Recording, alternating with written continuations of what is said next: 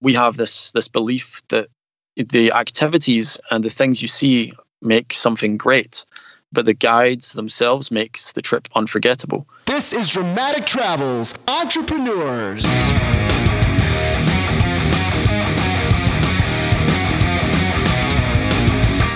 Yo my friend, it's Aaron here, and you have landed on episode number 23 of Dramatic Travels Entrepreneurs. My friend, podcasting plays a huge part in my dream life, and it can do the same for you. Unleash the power of your voice and start your podcasting journey today. Head over to dramaticpodcasting.com. You can read my story and enroll in my free podcasting mini course to help you start your podcasting journey the right way. That's dramaticpodcasting.com. Notes for this episode are available at dramatictravels.com slash E23. Today on Dramatic Travels Entrepreneurs, we are joined by Ryan Connolly. Ryan is a Scotsman working and living in Iceland. He is the co-founder of a boutique travel company called Hidden Iceland that focuses on immersive travel experiences onto glaciers, behind waterfalls, and across to volcanic islands. Ryan has traveled across all seven continents over the past five years, but says he feels most at home on the ice of a glacier. Ryan's joining us today from Reykjavik, Iceland. You can find him at hiddeniceland.is. Ryan Connolly, huge pleasure. Welcome to Dramatic Travels Entrepreneurs. Oh, thank you very much for for having me. It was a, a really good introduction there as well. It pretty much makes me sound like the coolest person ever. So, well, you just might be just might be. Before we start business, Ryan, because I want to get into Hidden Iceland and everything you're doing over there to build that business and what you're doing now. Take me back just for for a minute and tell me how travel has impacted your life up to this point. Uh, well, so my previous history was uh, as an international bank manager for a, a big bank. And uh, one of the reasons that I left is that I just felt like I hadn't done enough traveling. I hadn't seen the world you know, when you get that travel bug when you're younger and you do a few things, you take your gap year. And then after a few years of me working full time, I just thought I, I'm not finished yet. So I thought I would take six months off and go traveling, see a few different places. Uh, and those six months turned into five years. And it was only after about a year of traveling I thought, well, maybe I, I, can set myself some goals instead of just having fun. And one of the goals was to uh, travel to all seven continents. So, uh, yeah, I ended up after a few years stepping foot on all seven continents, including Antarctica. Uh, and that basically changed my entire outlook on life. And that's uh, that's how I ended up setting up Hidden Iceland. Just wanted to keep the dream alive, keep keep traveling, even if it's in a, a local area like Iceland. I love talking about setting and achieving goals, Ryan, whether it's personal or in business. Tell me real quickly just about those those goals and how tactical and strategic were you about setting and achieving that goal? Because that's a big, huge goal, and I'm so impressed that you made it. I'd love to hear how you did it. Yeah, well, the the hardest part is realizing that you're not just having a, a, lifelong party. So you're traveling to new locations around the world, but that doesn't mean you can go out drinking every night and you can't just sit and lounge around on the beach. You know, I mean, I had some savings from when I was working before, but the reality is, if you want to travel for three, four, five years in a row, and that's that's pretty much what happened, you need to find ways to work. You need to find jobs. So there were moments where I was doing jobs that I loved to keep me going, like working as a ski guide in Austria. But there were also moments where I had to sacrifice what would have been maybe a lot more fun working in Scotland or something uh, by working on a farm in the middle of nowhere in Australia or working in a bar or cleaning toilets. And uh, each one of those little tasks I did saved up a little bit more money for me to get to the next place. So even when I was cleaning off, uh, let's just say, the party the night before uh, in people's toilets, um, I always had a smile on my face because I thought this is a little bit more money to get me to South America or to get me to Antarctica. And uh, yeah, when you when you tell yourself that you want to set foot on all seven continents, you can you can take some sacrifices as you go. And I guess that's that's what got me there. What was it about setting foot on all seven continents that just really spoke to your heart and and made you willing to to do that, to working on the farm and cleaning the toilets? Because that's that's must have had a real power over you. Tell me about that. Yeah, I mean, the seven continents thing, I guess most people have that kind of spurious belief that they would always want to do that as well. But for me, it was almost this single vision. You know, I'd left my job, there was quite a, a successful career at, at the bank. And for me to, to leave that just to go hang around with people for a couple of months just didn't seem worthy enough. So I wanted to set myself a big challenge and going to all seven continents seemed like something that would take my entire life. But uh, when I started to research and do more and more and more, in, look more and more into it, I found out that the you know the amount of money you needed to get from place to place was actually achievable if you didn't waste all your money every every night on on alcohol or or going out and partying. And uh, you know, in between, you still get to swim with sharks and uh, go on coral reefs and, and ski down slopes in the Alps. So it was a sacrifice to to choose that challenge. I mean, I, I went to South America straight from Australia instead of just popping over to New Zealand to visit friends, but you know, it's not exactly the, the biggest sacrifice when your reward is penguins running between your legs. That is some reward. Penguins running between your legs. I haven't had that reward yet, Ryan, but with any luck, I'm going to get there. You know what? Forget about luck. Goal setting and, uh, you know, have that vision. I really, I really think it's cool that you brought that up specifically, not that you were just mm-hmm. floating around, partying your way from city to city. And, you know, you had to be very tactical and strategic, but the payoff yeah. was, you know, you got all seven continents and then eventually you were able to kind of take that inspiration and that transformational experience take it to another level and actually create a, a, business around this newfound passion for travel. So tell me about that journey. Yeah, and so they come hand in hand really because you know my ability to work in Iceland uh, was through the fact that I had to find jobs as I traveled. So I became a ski guide in in Austria to help me get to the next place as I traveled. So I learned how to handle the cold weather and I, I, worked as a an outdoor adventure specialist in the United States, which taught me how to deal with with large numbers of people, like customers and things, uh, and kids, uh, you know, families. Uh, and then when I lived in Australia, I was running pub quizzes every every other night. So my ability to present and talk in front of people um, was was built at, at, that point. So each each place I went, I learned a little bit more. And then when I finally looked to Iceland after Antarctica, uh, when I applied for a job to become a glacier guide or glacier guide, uh, I already had a lot of the skills that meant that when I walked in there, they'd say, okay, look, you've never walked on a glacier with spikes on your feet before, but because you have all this experience, uh, we'll train you up from scratch. And that's how, how it all began in Iceland. I worked for another company. I trained as a glacier guide, watched avalanches fall from the mountains and, uh, you know, saw crevasses opening up and just walked on ice all day, every day. And in the end, I decided with my friends that we would do a better job running our own company than to work for someone else. Super cool. But before we move on, I want to give you a chance to offer some advice to, to anyone looking to do that sort of long term travel where they work along the way and find jobs as mm-hmm. they travel. What are what are some taxi, tactics you use to actually uh, track down employment in these in these various towns and countries? Yeah, so the, well, there's a f- quite a few different uh, versions. One thing I will say to anyone is if you're looking for a job when you're traveling and you Google the words travel job location, you are not going to get that job because if it's easy for you to find it online, it's easy for everyone else to find it too. So the things that I often did is I would I would find a location I wanted to move to, and then I would go on onto the internet and, and, look for specific names of companies, and then I would pick up the phone and either call them or email them directly, rather than looking for adverts online. Um, that for me, that was the, by far the best. In fact, when I was in Australia, I literally just turned up in a little tiny beach resort and just gave my CV to everyone in the area. And if they said no, there's no work, then I would have moved on to the next place. The the main thing is, you know, if you think it's easy for you to find that advert, there's going to be ten thousand people applying for that same job. So try and find another way to get in touch with certain companies that you want to work for. Excellent. Golden, golden advice, Ryan. I really appreciate that. Mm. So talking about starting up Hidden Iceland, you and your, and your friend decided we can do this better and we're going to start our own company. Take me back to that, those, that beginning days when you made that decision that you're going to go all in on this business. Yeah. I mean, the, the big thing is that, you know, running a glacier guiding company with lots of other places that you go to in Iceland, the hardest part is getting the experience on moving ice and and terrain that many other people wouldn't have any experience on. So the fact that we already had that, we thought, well, okay, if we've already ticked the box for the hardest thing, and we are, you know, very passionate and knowledgeable about the areas that that we work in already, if setting up the business side is the only thing stopping us, then why are we why are we not doing this?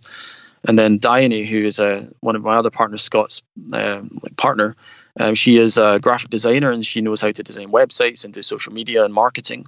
So when the three of us all came together, we realized we all had some form of skill in each avenue of the business that we could set this up and uh, hopefully be successful. And, and there we are.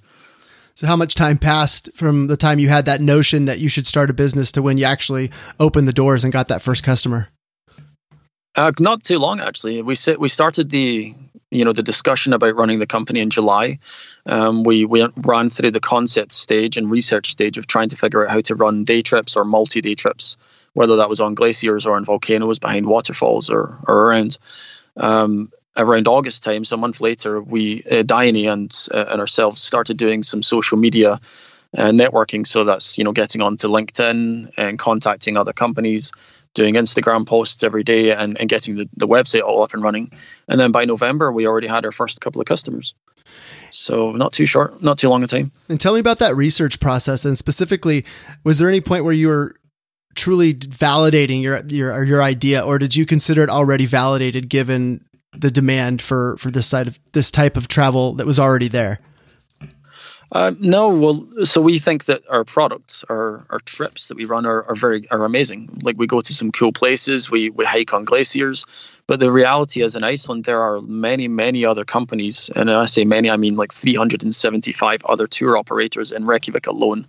There's a lot of competition doing what they perceive to be the same thing that we do.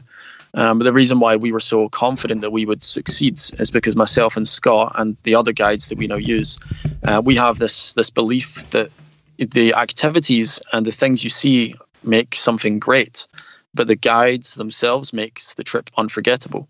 So we've got we've got the passion and we've got the the understanding that every time someone comes with us, it is potentially a once in a lifetime uh, experience for them. So we make sure that every trip uh, is just that for them. So we, we knew that it was going to be great before we even started, if that makes sense. Yeah, and I couldn't agree with you more on that, making it unfor- unforgettable. I've, i was mm. talking to a woman the other day who runs tours in Croatia, and she was talking about, she described the new luxury in travel as um, experiences that money can't buy, that that is the mm. new luxury. And what you just described is well aligned with that. You know, there's 374 other tour groups they could go with. They go with Hidden Iceland because of that experience money can't buy. And I really, I, really truly believe in that. Can you give some advice about, or first of all, tell me exactly what it is you guys do to create those unforgettable experiences, and then we'll get into advice for others who are looking to do the same thing. Yeah, um, it's, yeah, it's a good question. So, so I can talk about me personally, but the other guides do it in a very similar manner. Um, we, we say on our website we run each trip as if we're taking our friends and family out around Iceland. And uh, that actually helped when you were talking about the research earlier. Like our research was when our friends and family came to visit us, we said, okay, you've only got two days in Iceland. Why don't we do this, this, this, and this? And that's what created those those little trips, at least in the in the beginning. Um, but you know, my belief is that if you bring on the right guides who have the right personality, passion, and obviously experience, then all they have to do in order to make sure that each person has the greatest trip of their life is be themselves. You know, you don't have to pretend to be super happy and jumpy. You don't have to fake a knowledge or an understanding or a passion about some other product or or thing. You just talk about what makes you happy, whether it's glaciers or volcanoes or whatever, uh, and just you know share that with people, get to know them. And it, it, sounds like it's really straightforward, but so few other companies that I'm aware of do that. It's uh, seems like basic to me, to be honest. Well, tell me about some of these mistakes that you see other tour companies making so that anyone out there listening today who's thinking about starting a tour company can hopefully avoid some of those mistakes you see those other tour operators making. Well, yeah, I can say it in one sentence actually. Uh, I, will put on a voice. Uh, okay, guys, uh, if you just can be back on the bus in 40 minutes, the, the waterfall is over there. If you do that, if you do that, then you know your people are literally getting what they paid for, as and they've looked on the website, saw that they're going to see a waterfall, etc. Uh, and that's it. And they might like the waterfall, they might not, but they're not going to remember in, in a couple of years' time. But you know, you look on TripAdvisor, you look on any like review sites, none of them ever say this was the coolest thing I ever saw. They they often say the guides Ryan or the guide Scott they were the thing that really made me feel much more immersed in what I'm seeing, and and I'll remember some of the stuff that they said uh, for years to come. That's the stuff we see on TripAdvisor, and yeah, that's that's the way you should run it.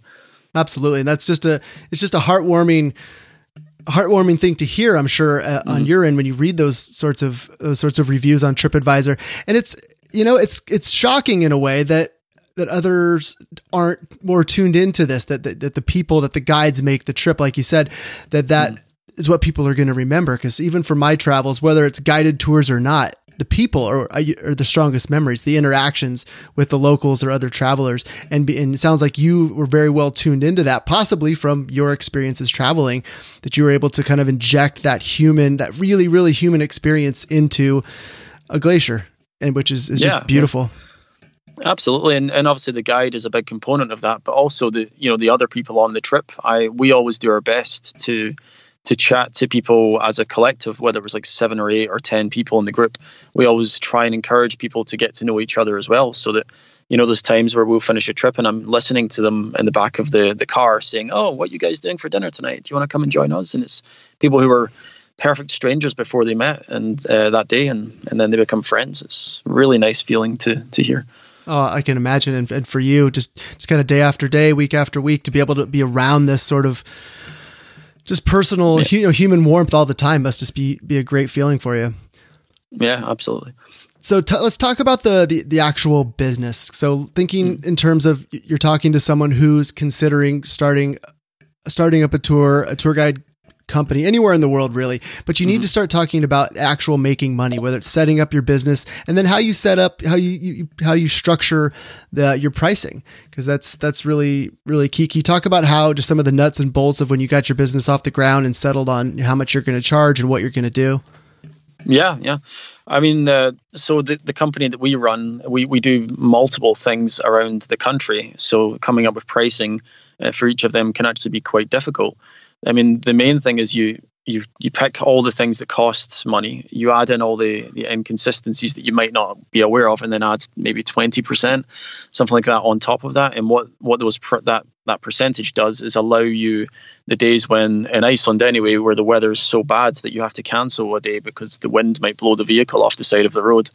And that usually happens once or twice in a in a week, but sometimes it can happen 10, 12 days in a row. So when, when we came up with pricing, we we covered all, all our overheads, of course.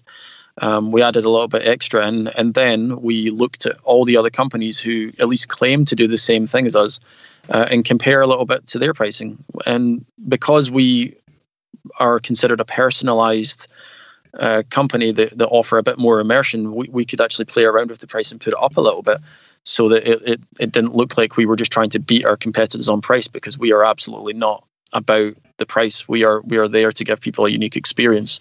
If people are choosing us because we're cheaper than the competitor, then they've chose us for the wrong reason.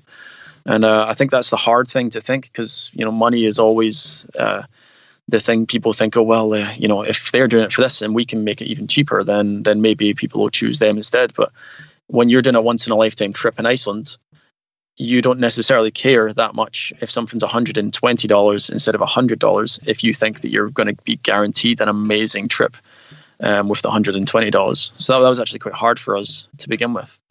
But I suppose the most important. Oh, sorry, were you going to say something? No, I was just going to say I love that. I love that mindset that you had mm. about you know not being in a race to the bottom, so to speak, as far as pricing is concerned. Recognizing the value that you offer and then looking at the type of clientele you want to attract. You're not trying to attract the, the, the, the traveler who's just looking to, for the cheapest deal. You're looking for the right type of person because you're essentially for those t- those those days you're spending on the glacier, you're partners during that time, and you want to mm-hmm. attract the right type of partners as opposed to just someone who's looking for that bargain basement tour. That just seems like it's better for everyone. And I, I am curious how you developed that mindset. Was that something that came uh, in starting the business, or a mindset that you had you brought in previously? Uh, well, because I was working in the in the bank before, uh, and, and Scott's actually got a background in finance as well. We we we very often saw the the companies who were always just trying to undercut their competitors. When there was a slight change in in cost for them, then they had nowhere else to maneuver. They had nowhere else to move. I mean, we we actually just dropped our prices for one of our trips because we decided that the, the price we were charging was maybe slightly higher than, than was necessary, and because we we had that buffer in place, we, we could afford to do that. So yeah, if, if you if you're trying to differentiate on price alone and you drop it to the bottom level, then you've got nowhere to run if something goes wrong. And I really, yeah, I, I really don't want to run a business like that. Well, I love the quote that says, "You never run a, in a race to the bottom because you just might win, or worse, you come in second. And I think there's a lot to lot to learn out there. Um, so tell me, what's What's the biggest challenge? What was the biggest challenge in the beginning? Just getting this thing off the ground. What was just a deficiency in in in the in the management group, or what was just the biggest challenge in getting this sucker off the ground? Well, I think it's probably the same with a lot of companies. It's just finding that first set of customers without spending too much money. And we, uh, our first customers actually were were people that we knew personally from well, I knew personally from traveling, and that Scott and Diane knew from traveling. We would put something on Facebook and then they would be like, oh, I've got a friend who's doing this. And we, we found a few customers like that. Obviously, that's not going to run a business, but you know, just trying to to find ways to to find customers without eroding your your margin is is really the hardest thing. We we spent I won't say the name of the company, but uh, we spent quite a lot of money on uh, on an online advert uh, and in, pr- in print actually as well. We spent quite a big proportion of our initial startup capital on this big advert, expecting to get tens, uh, hundreds of customers potentially, or but even one customer would have been enough to cover it. And uh, we didn't get a single um, click onto our website. We didn't get a single request for a trip from this uh, like major advert that we put in place. So the hardest part for us when we first started was trying to figure out how to market the company effectively without spending the world. And the thing that worked for us, and hopefully this will be good advice for for these kind of like boutique people trying to set up, is you need to get people, whether it's the media or online bloggers or just physically people talking about you. So it takes time to build your brand and uh, to build trust uh, and you know our TripAdvisor reviews are what show that we have built that brand at the moment.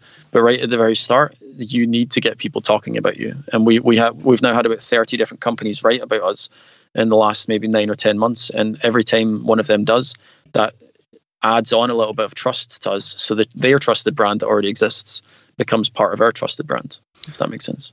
Yeah, well, and that big ad that you ran in the beginning that got clearly didn't get anyone talking about you. What what did mm. you learn from that experience? Well, it's it was kind of one of those things where we we believed that you know paid adverts wouldn't be our biggest way to find customers, but the opportunity that was given to us, it was a big discounted price from you know a full page advert.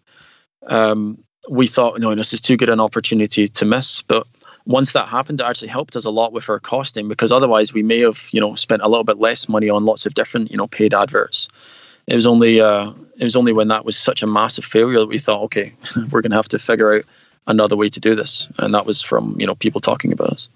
Well, and there's that those discount prices rearing their ugly head again. It's not always mm. it's not always what it's cracked up to be. So tell me about how your so with the TripAdvisor reviews aside, because clearly that you know that social proof is absolutely huge when it comes to running uh, the type of tours you're running. But what other ways are you attracting new customers? Yeah, well, word of mouth is is one of our one of our biggest. We oh well, I, I can run through a few, but we we maybe make about twenty to thirty percent of our sales through booking agents, so other you know companies in Iceland who who sell trips. We we invited a lot of those those people onto our, our day trips to to experience it um, so that when someone comes in and says, "What trip should I do?" they can say, "Well, uh, we went on a Hidden Iceland trip the other day onto a glacier, and it was incredible. You should do this." And uh, that that's bringing brought in a lot of sales for us, so that's helped a lot. It means we don't have to have a physical presence on the main high street as well. Um, we get some sales from Facebook and Instagram, but I would say probably only about five percent, something like that, which we thought was going to be massive. We thought our main customer base would come from there. Are these are you then, talking ads, Facebook and Instagram ads? Uh, no, just Facebook and well, yeah. So Facebook and Instagram ads, but also Facebook and Instagram presence. We okay. have about just close to ten thousand Instagram followers, and we do get requests for trips. But we thought it might be, you know, the majority of our customers would be found through those mediums, but it really really hasn't been the case. And whether that's because of Iceland or whether that's because we're not marketing it on there enough or maybe we're not spending enough money on it, I, I don't know. But we uh, we were quite surprised early on how little impact that had on our business.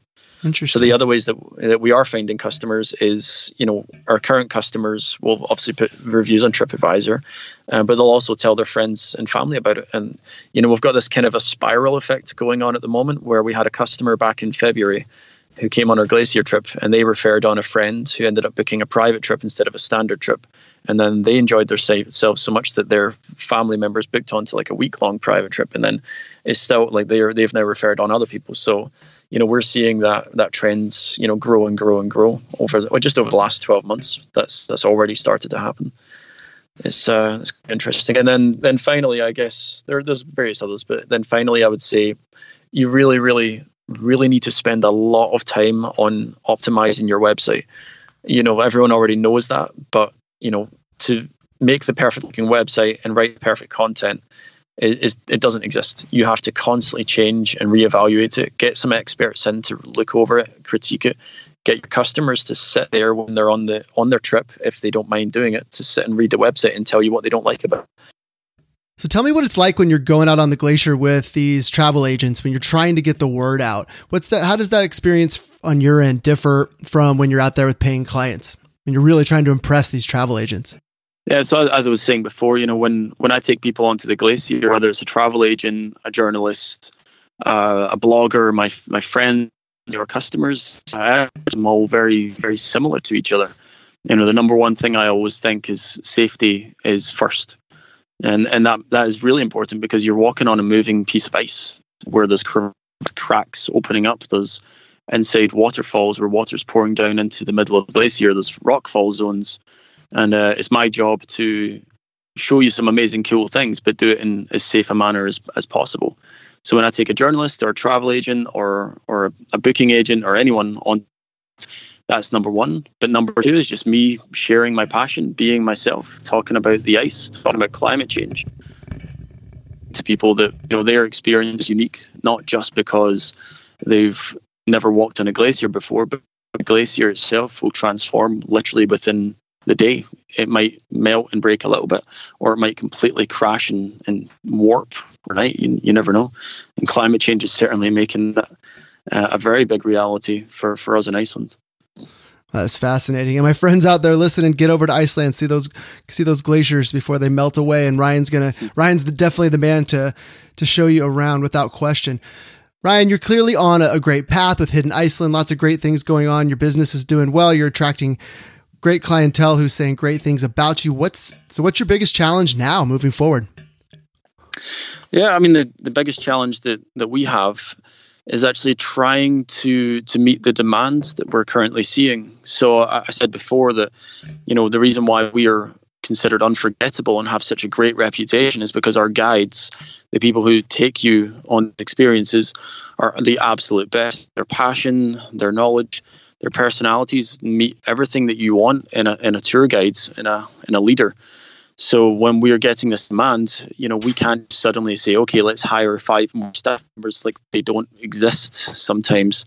We will not bring someone on who is not at the top of their game, someone that we don't think is going to, you know, on the hard moment when the weather is that bad and you're getting ice, you know, cracking and snow, you know, hitting your face. We want that that guides to be the thing that makes you have the best experience of your life. So we, we the thing we're challenged with at the moment is just finding people who uh, meet those uh, really high expectations that we have. Um, so if we do keep getting more and more popular, we're we're not going to necessarily grow if we don't find the right people. We are bringing on new people uh, at the moment, but uh, you know, finding someone who's a glacier guide Iceland with passion, has a driving license uh, and personality um, to match uh, what we for is actually quite quite difficult.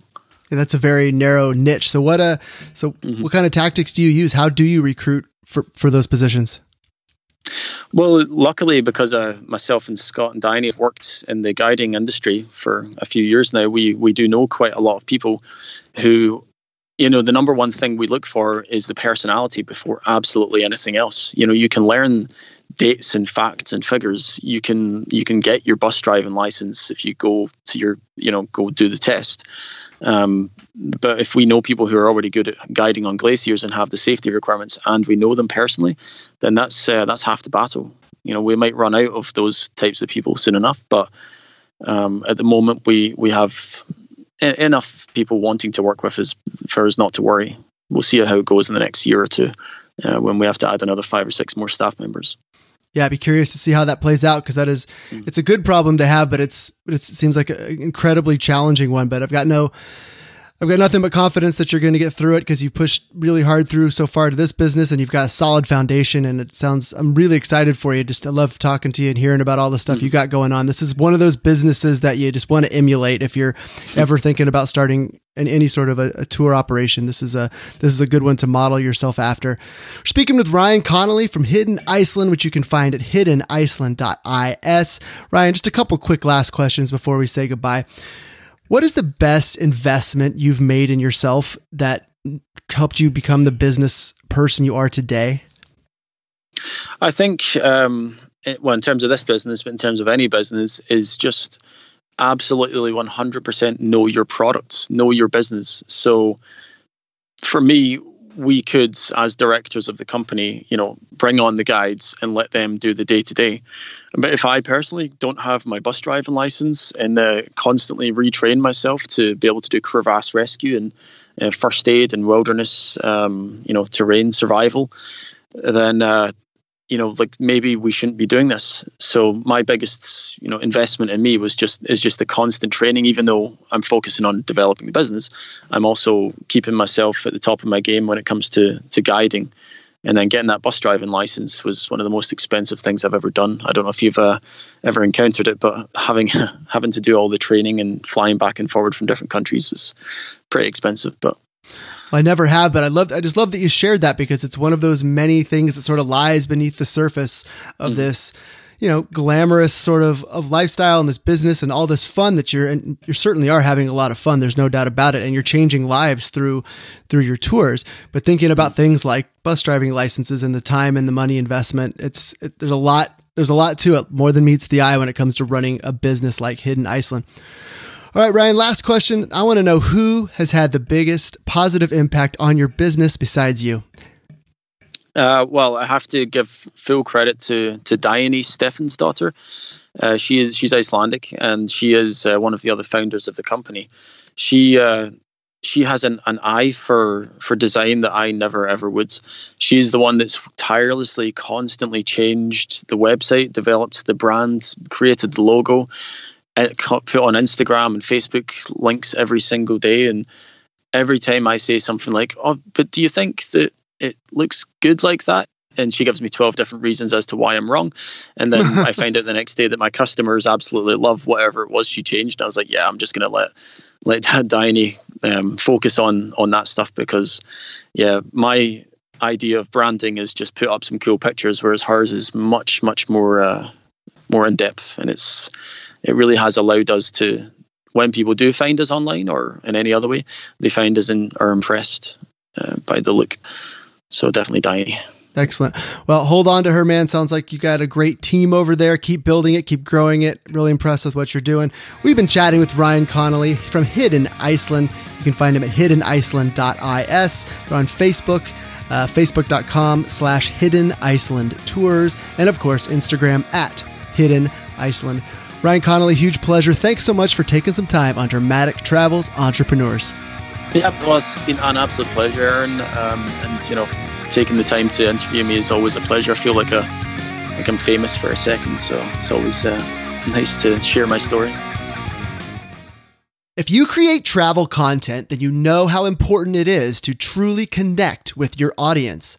And podcasting is simply a phenomenal way to create those intimate connections. Podcasting lets you use the power of your voice to share your message, change people's lives, all while expanding your influence and growing your business. My friend, podcasting is a huge part of my dream life, and I want to help make it part of yours too. So if you're ready to start using the power of your voice, take that first step by going to dramaticpodcasting.com. And there you're going to find everything you need to start your podcasting journey from how to create and launch your podcast to how to grow your audience and start making money. It's all there, my friend. It's at dramaticpodcasting.com.